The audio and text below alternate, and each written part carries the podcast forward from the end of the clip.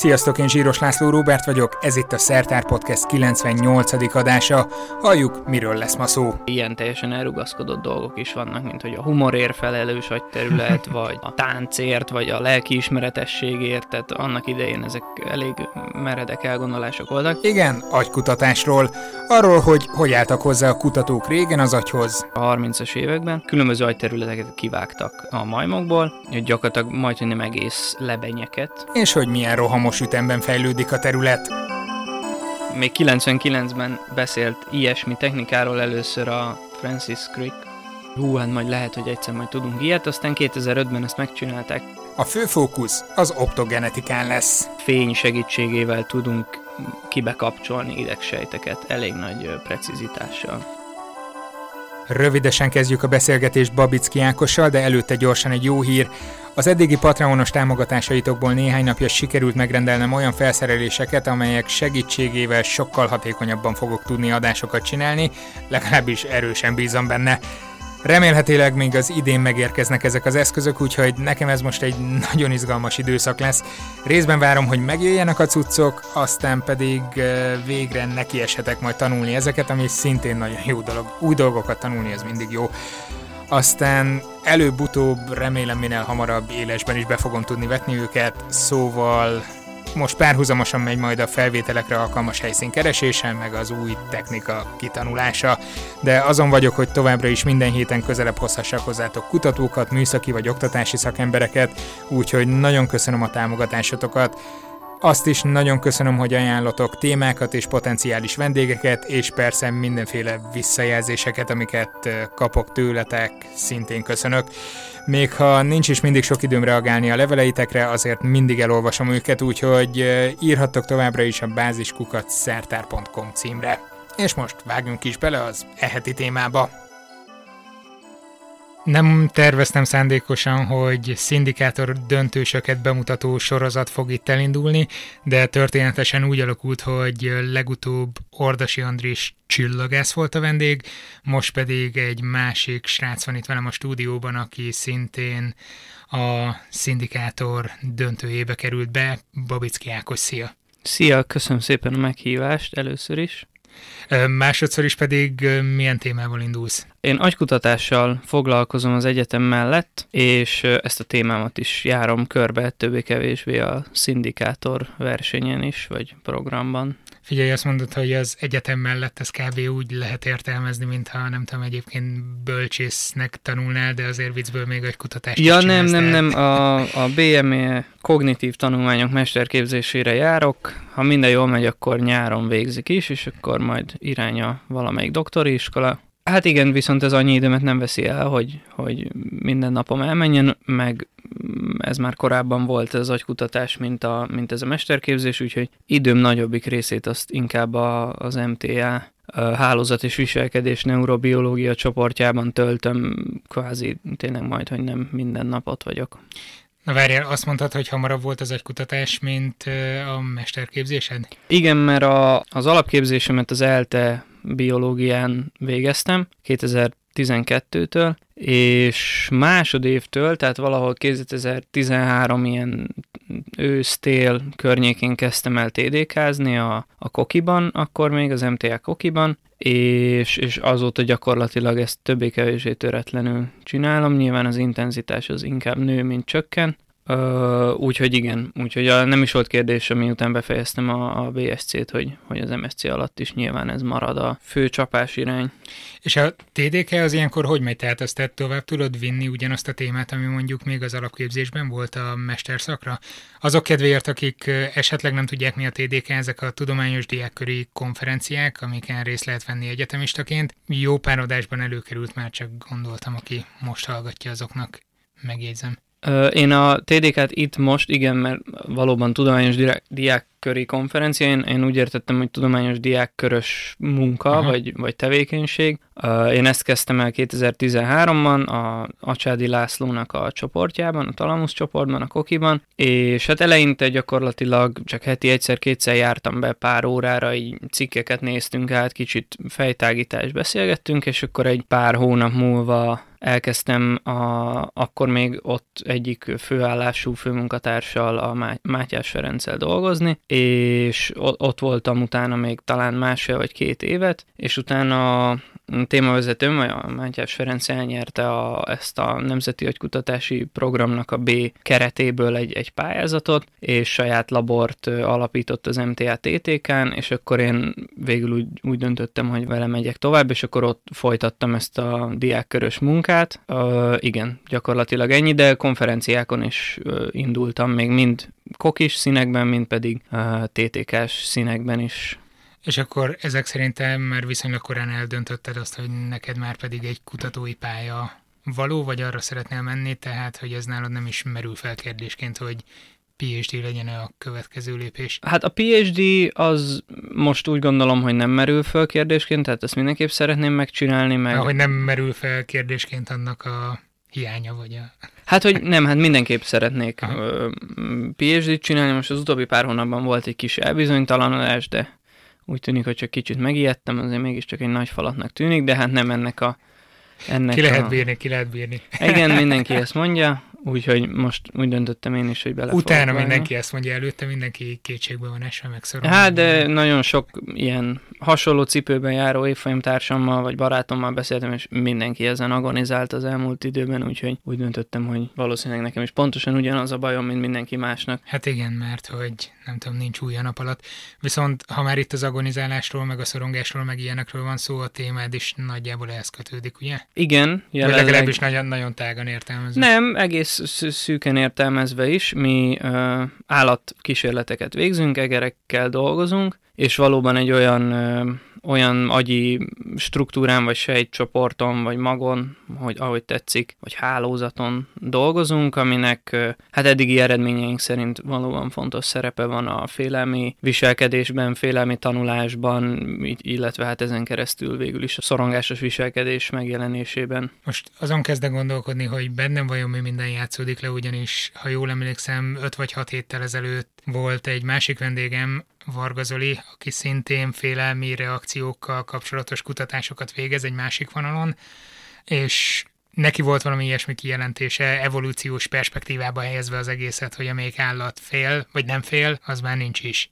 Tehát, hogy ennek mekkora fontos szerepe van az élőlények fennmaradásában. Hát szerintem minden tanulni képes élőlény, tehát praktikusan minden kicsit is összetettebb állat, de lehet, hogy még az alatt is valamilyen szinten tud félni, amennyiben félelem alatt azt értjük, hogy az a folyamat, amikor az olyan helyzeteket, szituációkat, másik élőlényeket, amik nekem potenciálisan árthatnak, vagy, vagy nem válnak a hasznomra, azt megpróbálom elkerülni. Tehát ilyen értelemben igen, végül is, aki nem fél, az, az meghal, mert mondjuk megeszik, vagy leesik valahonnan, vagy ilyesmi. Mi az, amivel ti foglalkoztak egész pontosan? Van a klasszikus Pavlovi kondicionálás, ami ugye a nagyon régi kísérlet, a Pavlov bácsi rázza a csengőt, és adja a kaját a kutyának, és egy idő után a kutya már akkor is csorgatja a nyálát, hogyha ha csak a csengőt hallja kaja nélkül. Ez ugye a klasszikus kondicionálás és ennek van egy, egy kicsit továbbfejlesztett félelmi kondicionálás megfelelője is, amikor igaziból arról van szó, hogy szintén adunk valamilyen semleges stimulust, egy hangot, egy fényt, egy kontextust valamit az állatnak, amit társítunk egy, egy valamilyen természetesen negatív ingerrel, fájdalommal, valami olyan mondjuk szaggal, amitől az állat fél mondjuk egy egér a macskának a szagától, vagy a rókának a szagától, áramütés, tehát elég sok mindennel lehet szegény állatoknak negatív élményeket okozni. Most kíváncsi vagyok, hogy hányan vannak, akik úgy hallgatják ezt az adást, hogy te jó ég, miknek teszitek ki az állatokat. Hát igen, ez valóban így objektíven nézve nem olyan nagyon kellemes, vagy nem olyan nagyon jó, de de úgy gondolom, hogy ezek a kutatások nagyon fontosak, és ha valaki tud bármilyen jobb megoldást erre, akkor nagyon szívesen várjuk az észrevételeit, de egyelőre még, még ennél jobbat nem nagyon talált ki senki, és hát azért teszem azt hozzá, hogy nagyon sokan ugye ilyen kicsit demonizálják ezeket az állatkísérleteket, de szerintem aki volt már, legalábbis én az akadémiai állatkísérletekre gondolok, nem a kozmetikaiakra mondjuk, de aki volt már ilyen akadémiai állatkísérletes közelben, az pontosan tudja azt, hogy milyen körültekintéssel bánik szerintem minden kutató, vagy minden épeszű kutató a, az állatokkal, és tényleg minimalizáljuk azt a, azt a fájdalmat, amit, vagy azt a distresszt, vagy bármilyen negatívumot, ami, ami az állatot éri. Nyilván egy olyan kutatásban, ahol konkrétan arra vagyunk kíváncsiak, hogy mondjuk hogy birkózik meg a fájdalommal, vagy a félelemmel, ott ez elkerülhetetlen sajnos, de ok nélkül nem, nem szadízzuk az állatokat. Nagyon helyes egyébként. Na és a félelmi kondicionálással hova futtok ki, vagy mi az, amit Hát ez egy, ez egy nagyon-nagyon általános ilyen kísérleti megközelítés, ugye, hogyha eleget csináltuk ezt szegény állattal, akkor már a, mondjuk a sípszó hatására is elkezd félni, és ennek vannak különböző mérőszámai, mondjuk az, vagy mérő viselkedésbeli megjelenései, mondjuk az állat ledermed, vagy elkezd elbújni, vagy, vagy ilyesmi, és nyilván ez így önmagában még, még nem mond sokat, de akár félelmi kondicionálásként foghatjuk föl a, a posztraumás stresszavart is, ahol... Állatoknál is vannak ilyenek? Hát most attól függ, hogy, hogy definiálod, de hogyha úgy definiálod, hogy a, a félelmet kiváltó inger hiányában később valamilyen környezeti inger hatására újra ugyanazt a félelmet éli át a beteg vagy az állat, akkor végül is tulajdonképpen erről van szó. Uh-huh. Most ez nyilván nem egy tankönyvi szép definíció, de, de az elmélete az többé-kevésbé ugyanaz. Tehát, hogy ezek a kutatások hosszú távon az, a, valahol az a céljuk, hogy, hogy ilyen jellegű betegségeket, vagy a nem tudom, generalizált szorongás, akár depresszió, különböző traumák kiváltotta problémák, fóbiák, tehát csak sorolni lehetne a végtelenségig. És hogyan álltok hozzá ezekhez a vizsgálatokhoz? Tudsz arról mesélni valamit, hogy hogyan végzitek a kísérleteket például? Ehhez lehet, hogy kicsit visszakanyarodnék a, az idegtudományhoz úgy általában, ha mondjuk egy kicsit utána nézünk az elmúlt, nem tudom, 100-150 évben így a szakirodalomnak, akkor általánosan jellemző volt az a megközelítés, hogy, hogy az agykutatók egy viszonylag jól definiálható agyterületet próbáltak összekötni egy, egy elég jól meghatározott viselkedéses funkcióval, vagy, vagy bármilyen akár testi funkcióval. Biztos sokan hallották már, hogy félelemközpont, beszédközpont, nem tudom, döntéshozásért felelős, de ilyen teljesen elrugaszkodott dolgok is vannak, mint hogy a humorért felelős agyterület, vagy nem tudom, a táncért, vagy a lelkiismeretességért, tehát annak idején ezek elég meredek elgondolások voltak. Természetesen nem degradálni akarom ezeket a kutatásokat, mert nélkülük nem tartanánk ma se sehol. Tehát... Hát persze, ők még sötétben kezdtek tapogatózni. Per, tehát nem, nem, nem azt mondom, hogy ezek rossz kísérletek voltak, vagy rossz megközelítések, csak, ma, csak mondjuk így a 2000-es évekre azért eljutott oda a gondolkodás, hogy jó, jó, jó, vannak az agyban nagy területek, de egyre inkább azt, azt kezdtük el látni, hogy egy agyterületen belül lehetnek kisebb almagok, vagy alterületek, és rá akár ö, ezekben teljesen különböző idegsejtek is előfordulhatnak, mondjuk csak a legegyszerűbb esetben egy agyterületen lehetnek egyszerre gátló és serkentő idegsejtek, és gondolom nem kell túlmagyarázni, hogy meggátlás és egy serkentés az elég jelentősen ellentmond egymásnak, és mondjuk egy olyan kísérletben, ahol egy kísérleti állatnak egy agyterületét kivágják, és megnézik, hogy hogy változik a viselkedése, vagy milyen funkciója romlott el, lehet, hogy tök fals eredményt kapunk, vagy, vagy nem tudjuk eldönteni, hogy most ez a gátlás hiánya miatt van, vagy a serkentés hiánya miatt van, vagy valami hálózati szintű probléma. Tök összetett a rendszer, gondolom így. Igen, hát ez, ez, nem tudom, én ahhoz tudnám hasonlítani, hogyha mondjuk lenne egy nagy szerverszobád, ami tele van számítógépekkel, és mindenhol futnak mindenféle kábelek benne ráadásul, mint az agyban az idegrostok, és mondjuk megpróbálnád úgy kikapcsolni a terem közepén lévő egyik számítógépet, hogy az ablakon bedugsz egy nagy rudat, és ott ahogy éred, úgy bögdösöd, és lehet, hogy végső soron sikerül a kérdéses számítógépet is kikapcsolni, de simán lehet, hogy menet közben leversz három másikat, meg átszakítasz nyolc kábelt, és, és látsz egy, és, és utána mondjuk abból próbálsz következtetni annak a számítógépnek a funkciójába, hogy a, a reklamáló levelek ér, érkeztek, hogy kinek vesztek el az adatai, ez tök jó példa És, és akkor nem tudod, hogy most pontosan mit rontottál el, és, és mi, minek tulajdonított be melyik változást. Szóval ezt csinálták régen, betuszkolták azt a nem tudom, rönköt, vagy mit mondtál az ablakon, és próbálták pöszkölni a számítógépeket. Hát kicsit nyilván szofisztikáltabban, mondjuk elektromos. Jó, csak a, a igen. példáddal élve, az elektromos, jó, akkor ez most egyre bizarabb fordulatot vesz. Hát ugye azt tudjuk, vagy nem biztos, hogy tudjuk, de az agyban az idegsejtek találhatóak többek között, és ezek elektromosan aktív sejtek, elektromos jelekkel, akciós potenciálokkal kommunikálnak egymással, és ezt mondjuk a kutatók ki tudták úgy használni, hogy elektródákat mm, helyeztek bizonyos agyterületekre vagy agyterületekbe, azokat kibe kapcsolgatták, ezzel tulajdonképpen aktiválták, ha úgy tetszik, az adott agyterületet, és ebből meg tudták nézni, hogy ez milyen viselkedésért felelős. Például így azonosították a jutalomközpontot is, hogy az állatoknak egy ilyen elektródát helyeztek a, a fejébe, különböző helyekre, és hagyták nekik, hogy nyomkodjanak egy ilyen kis kart vagy kapcsolót, amivel be tudták kapcsolni maguknak ezt az elektródát, és találtak egy olyan nagy területet, amit az állatok imádtak nyomogatni. És akkor arra gondoltak, hogy hú, hát ez egy olyan agyi központ lehet, ami a, így a jutalomért, a boldogságért ö, felelős. Csak hát azt hozzá kell tenni, hogy akkor ez még mondjuk így a fél agyat lefette ez az agyterület, amit ők azt mondtak, hogy na ez itt a jutalmazási hát központ. Hát, elég egyszerű megközelítés, de lehet, hogy működik, vagy hát akkor lehet elindul, modelleket Kiindulásnak nagyon jó volt, és ma már oda jutottunk, hogy mondjuk már ö, konkrét idegsejtekről beszélünk, és azon belül is felosztunk három-négy csoportot, az egyik ezt csinálja, a másik azt csinálja, a harmadik meg nem tudom én.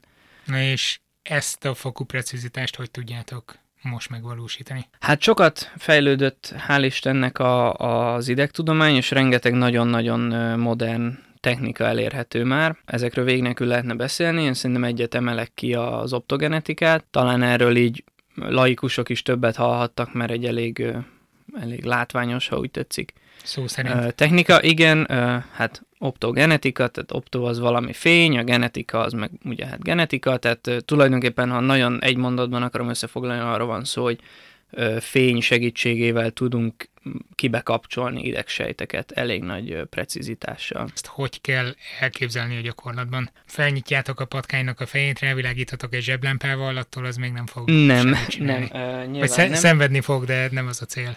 Nem, uh, ez egy uh, elég hosszú kutató munkának a, a, az eredménye volt ez a technika, amit végül 2005-ben publikáltak le, vagy, vagy validáltak a, a Deizeroték, akik aztán ezért megkapták a Brain Prize-t is, ami egy elég nívós agykutatási díj. Tulajdonképpen arról van szó, hogy ugye, mint mondtam, az idegsejtek elektromosan aktív sejtek, és a membránjukban, az őket körülvevő burokban tulajdonképpen vannak ilyen kis fehérjék, ioncsatornák, amik tulajdonképpen a, a sejtnek az elektromos állapotát szabályozzák azzal, hogy ionokat engednek ki be a sejtbe. És találtak kutatók egy teljesen másik szervezetben, egy algában, egy olyan ilyen ioncsatornát, amit kék fényjel lehetett kinyitni, és addig-addig ügyeskedtek mindenféle genetikai, meg molekuláris biológiai módszerekkel, amíg ö, meg tudták azt oldani, hogy ezt emlős állatokban és emlős állatok idegsejtjeiben is elhelyezzék tulajdonképpen ezt az ioncsatornát, ezt a fehérjét, és akkor innentől kezdve ugyanúgy a kék fény megfelelő hullámhosszúságú kék fény éri ezeket a sejteket, akkor bekapcsolnak. Tehát akkor ahhoz, hogy ilyen vizsgálatokat végezzetek, nem tudtok bármilyen patkányhoz, vagy egérhez, vagy akármihez nyúlni, hanem transgénikusan előállított egyedeket kell használni?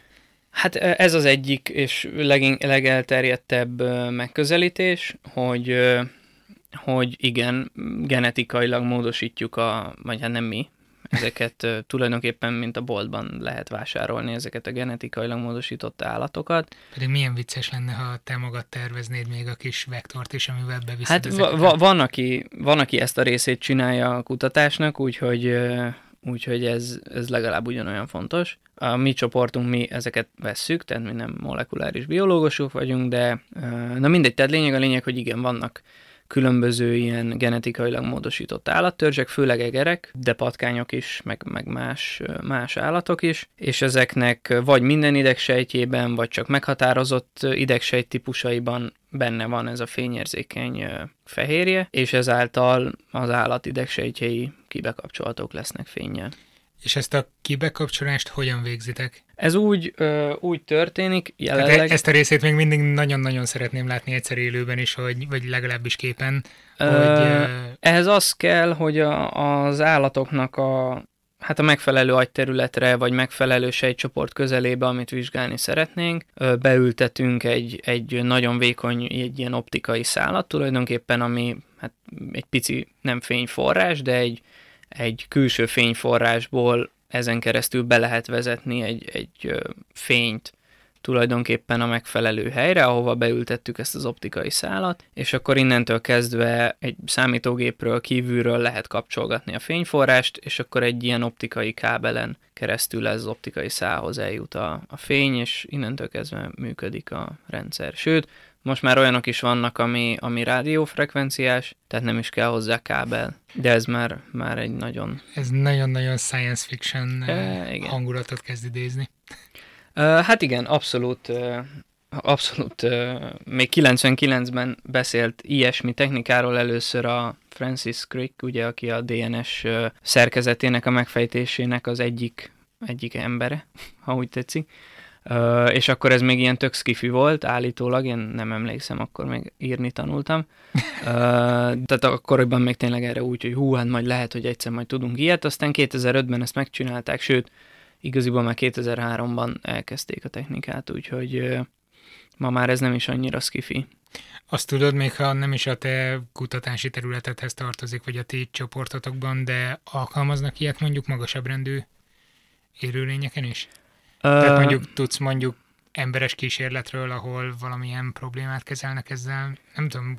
Uh, hát nem van, vannak mindig. ilyen irányú kísérletek, amik a legközelebb vannak ahhoz, hogy átültetődjenek hú, a, a valódi gyógyászatban mondjuk, azok hát csodák csodájára látással összefüggő ö, kutatások, ahol effektíve olyan retina megbetegedéseket próbálnak ezzel gyógyítani, hogy a, tulajdonképpen a retina idegsejtjeibe e, juttatják be ezt a fényérzékeny fehérjét, és akkor ezzel tulajdonképpen fényt tud detektálni az a retina, ami a betegség miatt erre nem képes. Úgy tudom, hogy jövőre már ezt, ezt a klinikai kísérletek fázisába akarják léptetni ezeket a kutatásokat. A másik, ami közel van ehhez, a, az meg a hallás, ami elsősorra... Els... Azt nem mondd, hogy ott audio genetikai vizsgálatokat... Nem, nem, ott is ugyanez a fény, fény, fény, fényjel működő technika van, csak ott a, azokat az idegsejteket próbálják fényérzékenyé tenni, amik alap, alapból a fülünkben vannak, és a, ugye a levegő rezgéseit, mint hang fogják föl, és a, az ilyen különböző hallókészülékek vagy implantátumok most ezeket a rezgéseket továbbítják, erősítik föl, amennyire én tudom. Olyan módszert próbálnak kidolgozni, hogy, hogy ne ilyen rezgéseket közvetítsenek ezekre a sejtekre, hanem fény, fényimpulzusokat, és ezzel egy sokkal precízebb, sokkal pontosabb jelátvitel válik lehetővé, mint a rezgésekkel. De megmondom őszintén, ennek a pontos részleteit nem tudom, de úgy tudom, hogy ezt meg 2020-ra tervezik talán, hogy elkezdik a klinikai kísérleteket, szóval ezek már ilyen nem is olyan távoli jövő. Hát figyelj, ha minden igaz, akkor tervezik elindítani az első Mars missziót is, tehát fejlődik itt a technika minden. Igen, úgy tűnik, rohanunk, rohanunk. Viszont ne nézzünk ennyire a sci irányába, ti azokkal a rákcsálókkal, amikbe bevezetitek a fényt adott területekre, milyen eredményeket tudtatok eddig elérni már, amiről lehet beszélni? Hát egyelőre még a, az ilyen jellegű viselkedés és kísérleteink viszonylag korai fázisban vannak, szóval semmi semmi igazán konkrétumot nem, nem tudok még egyelőre mondani. De hát ez is egy tök fontos lépés, amikor be kell állítani a különböző rendszereket, kísérleti paramétereket, úgyhogy...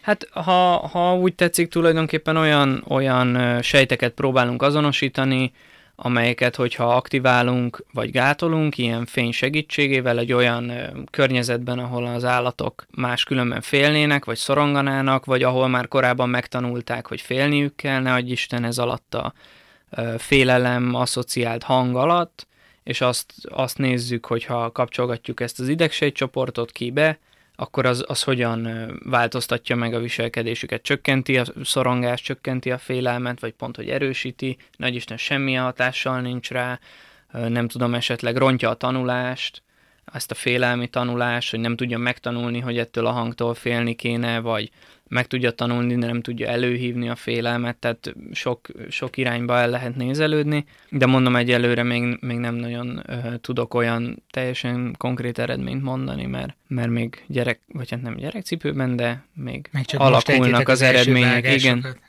igen, igen. De ez mindenképpen egy nagy előrelépés azokhoz képest, amikről akár korábban is beszéltél, hogy akkor hogy álltak hozzá régen a agykutatáshoz. Hát igen, mindenképp nagy előrelépés. Nem akarok úgy csinálni, mint hogyha ezt csak mit csinálnánk a világon. Mint mondtam, ma már nem annyira jellemző ez a, ez a egy agyterület, egy funkció gondolkodása, már sokkal inkább ilyen agyi hálózatokban gondolkodnak a kutatók, és mi, a, mi ennek mondjuk, ha úgy tetszik, a félelmi hálózat egyik elemével ö, foglalkozunk, de természetesen ennek rengeteg ö, másik eleme is van, sok helyen, sok megközelítésben kutatják. Különböző csoportok különböző megközelítéseket használnak, de azért valószínű, hogy mindenki a legkorszerűbb technológiákra törekszik most már. Igen, ez így van, de természetesen, mint mondtam, ez, ez ugye nem volt mindig így. Például a félelemkutatásnak az egyik kiinduló eleme volt, amikor egy Klüver és egy Busey nevű kutató még majmokkal dolgozott valamikor a 30-as években, és az, azt csinálták, hogy, hogy különböző ilyen különböző agyterületeket kivágtak a majmokból, gyakorlatilag majd, hogy nem egész, egész lebenyeket az agykérgükből, és akkor nézték, hogy mi történik, és, és találtak egy olyan, olyan területet, egy viszonylag nagy területet egyébként, ami után a, a majmok ö, egyszerűen nem féltek, hogyha ezt a területet kivágták nekik. Ö, és ez volt az amigdala, erről már lehet, hogy sokan hallottak, vagy ez néha olyan felkapott téma tud lenni, gyakorlatilag már elég sok mindennel összefüggésbe hozták. Mondjuk az, azt hozzátartozik... Igen, ilyen, ilyen kis szent grálként tekintenek rá Igen, vagy. igen, igen, és ez valahonnan innen jön egyébként, tehát például az eredeti közleményből én elolvastam, nem volt egyszerű. Sokan szinte csak ezt vették át, hogy az állatok nem félnek, de azon kívül, hogy nem féltek, rengeteg problémájuk volt, mindent a szájukba tömtek, fokozott szexuális aktivitás volt jellemző rájuk, memóriazavarok. Ezeket összefüggött, vagy? hát lehet. Nem voltam ott, és ezt nem részletezték. Ez már az, az, a, az a része az adásnak, ami nem fog lemenni a rádióban, igen. Igen. és, és akkor, de mégis valahogy úgy ragadt meg a, így az idegtudományos köztudatban is, hogy az amigdala az a félelemközpont, és egyre többen, egyre precízebben próbálták ezt kutatni, de valahogy ez a nézet még mindig tartotta magát. Annak ellenére, hogy egy csomó ellentmondásos eredmény volt például tanulással, jutalmazással, tök más érzelmekkel, arcfelismeréssel, memóriával, tehát nagyon-nagyon sok mindennel összefüggésbe hozták az amigdalát, de mivel olyan módszerrel, hogy, hogy mondjuk kivágom az amigdalát, vagy elektromosan aktiválom, akármilyen kicsi az a kivágás, vagy akármilyen kicsi az az elektromos elektród, amivel aktiválom mondjuk, nem lehetett egy bizonyos precizitásnál nagyobbat elérni. Hát ez kb. az, amire hoztad fel a példát még korábban, hogy tuszkolják be az ablakon. Igen, igen, kicsit olyan volt, és ezek mondom teljes, nagyon jó, meg nagyon fontos kutatások voltak, de valahol elérték a limitjüket, és ma már ott tartunk, hogy az amigdalát föl lehet osztani legalább két-három nagyobb részre, és legalább 10-15 féle még kisebb magra, amikben teljesen különböző gátló, serkentő, meg még többféle idegsejtek előfordulnak, össze-vissza egymásba keresztbe vetítenek, egymást keresztbe aktiválják, gátolják, tehát egy, egy rettenetesen összetett rendszerről van szó. De ma már az optogenetikával és különböző más molekuláris biológia meg genetikai módszerekkel meg lehet például azt csinálni, hogy csak az amigdala egyik részében található egyik ilyen pici almag gátló sejtjeinek az egyik típusát kapcsolgassuk. Kibe, kibe, és ezekkel a kísérletekkel, ez, ez az összes sejtnek néhány százaléka, Uh-huh. és ezekkel a ilyen kísérletekkel például azonosítottak olyan sejteket az amigdalán belül, amiket nagyon ö,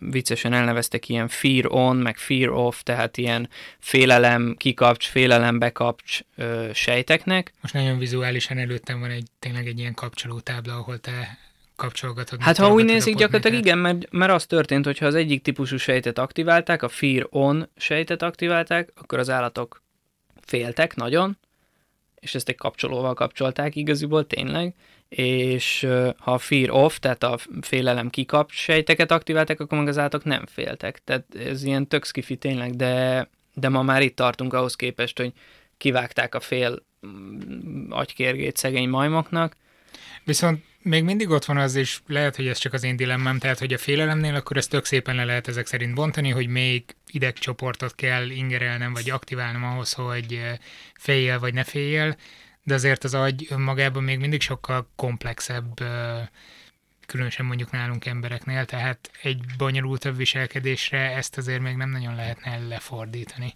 Hát Vagy lehetne? Tehát, hogy most, most akkor én kezdek el félni, aztán milyen bonyolultabb viselkedésre gondolsz? Hát nem tudom, egy sokkal összetettebb, nem tudom, egy morális döntés meg kell hozni valamilyen témában, tehát akkor Hát vajon eljutunk nézd, oda, hogy kapcsolgatjuk az agyunkban majd a jövőben egy sapkáról. Én erre mindig azt szivárgó- szoktam mondani, hogy hogyha definiálod nekem a, a morális döntést, akkor, akkor lehet. Na, Tehát- látod, valami ilyesmiről beszélek. De nem, de, de vagy ezt arra mondom, hogy amíg tehát ezt szokták kérdezni, hogy jaj, és akkor hol lakik a, nem tudom, tényleg a moralitás, hogy hol lakik a lelkiismeret, és akkor Mhm. mindig azt szoktam mondani, hogy jó, oké, csak akkor erről definiáld nekem, hogy lelkiismeret, és akkor, ha definiáltad, akkor, akkor lehet, hogy el tudjuk kezdeni megkeresni. Na de látod, lehet, hogy erről beszélek. tehát, hogy ezek a nagyon összetett dolgok, amikről azt se tudjuk, hogy hol van. Vagy lehet, hogy tudjuk, csak Hát lehet, tudom. hogy, hogy nem tudom, én úgy gondolom, hogy nem biztos, hogy minden lesz valahol. Tehát azért az agy az, az valahol egy nagy egész, és mondjuk, mondjuk ilyen, hogy, hogy moralitás, az, az szerintem nem egy tehát az valószínűleg nem fog lakni valahol mondjuk a frontális kérgem elején, hanem egy, egy, egy, egy egész hálózat része, amihez, amihez hozzájárulnak az én céljaim, az emlékeim, a félelmeim, a tudásom, a aktuális, nem tudom, állapotom, éhes vagyok, fázom, kapcsolgatja valaki az kapcsolgatja adott valaki az... Tehát, csoportot. hogy szerintem ezek annyira összetett dolgok, amiket nem fogunk, legalábbis én úgy gondolom, hogy nem fogunk tudni megmondani, hogy na ez, ez itt lakik az agyban. Tehát ez egy nagy hálózat, és az ilyen bonyolult dolgokat a hálózat egyben rakja össze. Oké, okay, akkor nézzük ezt a nagyon egyszerű helyzetet, félelmet kapcsolgatunk kibe. Említetted ugyan a beszélgetés elején, hogy ez akár kihathat mindenféle orvostudományi felhasználási területre is, és tudom, hogy alapkutatásoknál nem célszerű ezzel kezdeni, hogy hol lesz majd ennek az alkalmazhatósága, de mik azok a területek, ahol szerinted legrelevánsabb lehet az, amivel akár ti, akár a hozzátok hasonló csoportok foglalkoznak? Ha, ha a félelemkutatást nézzük, arra, arra azt gondolnám, hogy valószínűleg mentális, különböző félelemmel összefüggő mentális betegségek ö, lesznek mondjuk a végcél, ha úgy tetszik. Ha az optogenetikát kérdezed, a, abban szerintem gyakorlatilag végtelen a lehetőség, hiszen bármilyen idegsejtet ki lehet kapcsolni, vagy be lehet kapcsolni, így gyakorlatilag majd, hogy nem bármilyen ismert funkciót tudunk befolyásolni az agyban. Csak nagyon sok optikai kábel kell majd hozzá.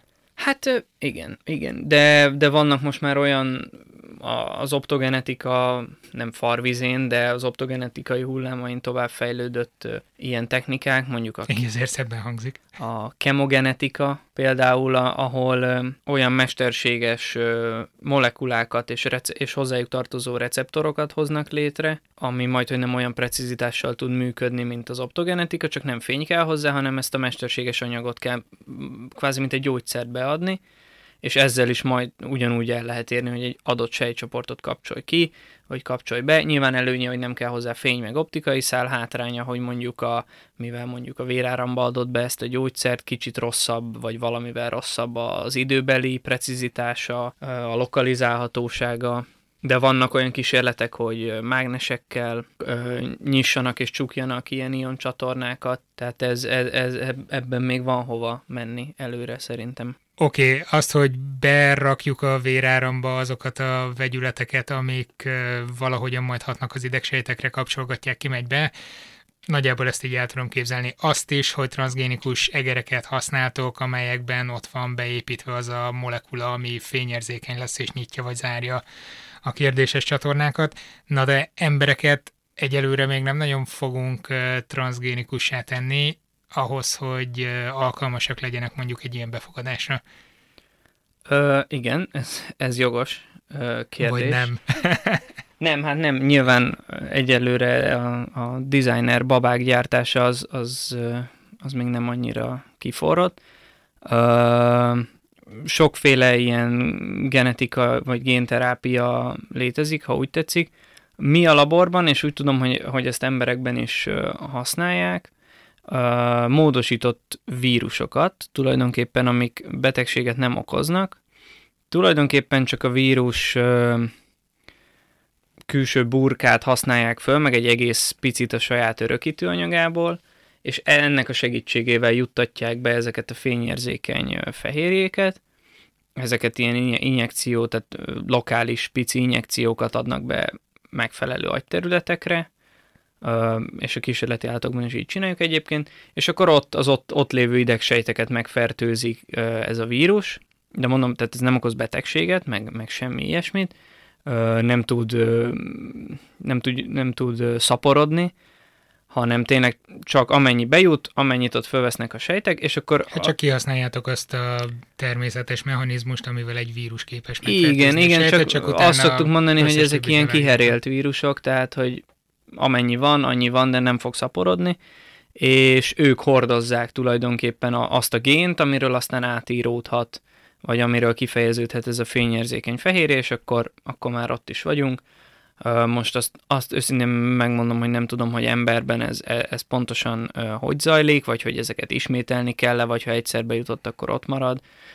Ez jó kérdés, mert nyilván a mi kísérleti állataink nem élnek 10-20-30 évekig, Ö, viszont ugyanakkor ez, ez egy elég komoly, mind etikai, mind pedig akár ilyen, hát hogy mondjam, zsigeri aggályokat vet föl. Hogy is definiálod az etikát? hát igen, megpróbálhatnám, csak nem tudom, hogy hol van az agyam. Pedig milyen jó lenne, ha ezt meg lehetne határozni, és akkor azok, akiknek aggájaik vannak, azok, azokon kezdeni ezeket a kísérleteket. Nem vicceltem. Tehát nem, persze. Előtt... Na, hát én erre mindig azt szoktam mondani, hogy, hogy ha, ha megkérdezel egy olyan embert, aki, aki akinek semmi baja, hogy akar-e vírusokat az agyába, amik fényérzékeny fehérjéket visznek be, az biztos azt fogja mondani, hogy köszi, nem. Ha Habci még itt lenne, akivel régebben együtt uh-huh. vezettem ezt az adást, szerintem ő elsőként csapna le erre a lehetőségre.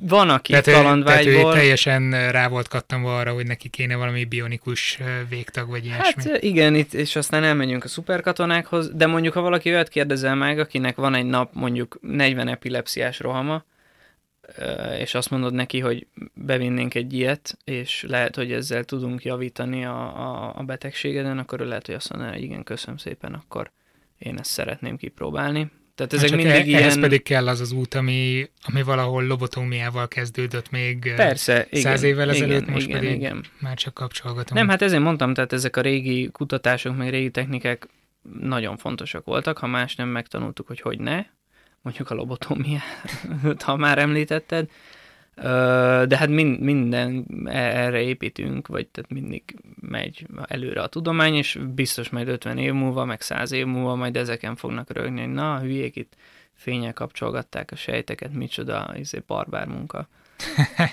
hát odáig el kell jutnunk előbb. Igen, reméljük.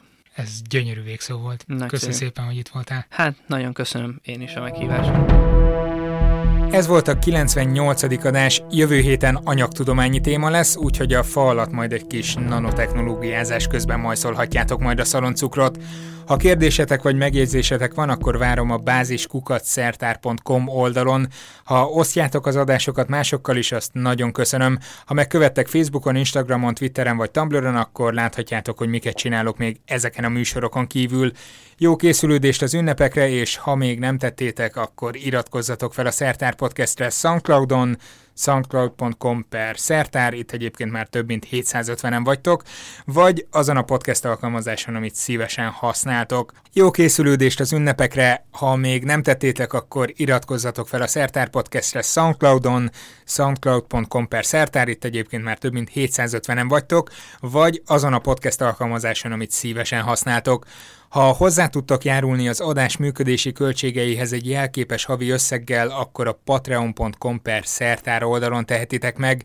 Ja, és ezzel kapcsolatban most nyilvánosan reagálok egy, hát nem túl támogató hangvételű megjegyzésre, ami lehet, hogy másokban is megfogalmazódott, úgyhogy ezt szeretném most tisztázni. Azt az összeget, amit Patreonon utaltok, az természetesen bevallom az adóhatóság felé, tehát nem arról van szó, hogy sötét utakon szeretnék így fekete bevételhez jutni, mindent a könyvelőmmel egyeztetve legjobb tudomásom szerint a hatályos jogszabályoknak megfelelően csinálok, és ez lehet, hogy válasz egy másik felmerülő kérdésre is, hogy miért csak ezen az úton gyűjtök támogatásokat, az egy elég hosszú folyamat volt, hogy ezen átrágjam magam, úgyhogy egyelőre nincsen nagyon kapacitásom más útvonalakat keresni, feltérképezni, és annak a mindenféle mögöttes szabályainak utána járni. Úgyhogy remélem így most már minden tiszta. Köszönök minden segítséget, és még egyszer kellemes ünnepeket. Jövő héten új adás jön, benne nanotechnológia. Sziasztok!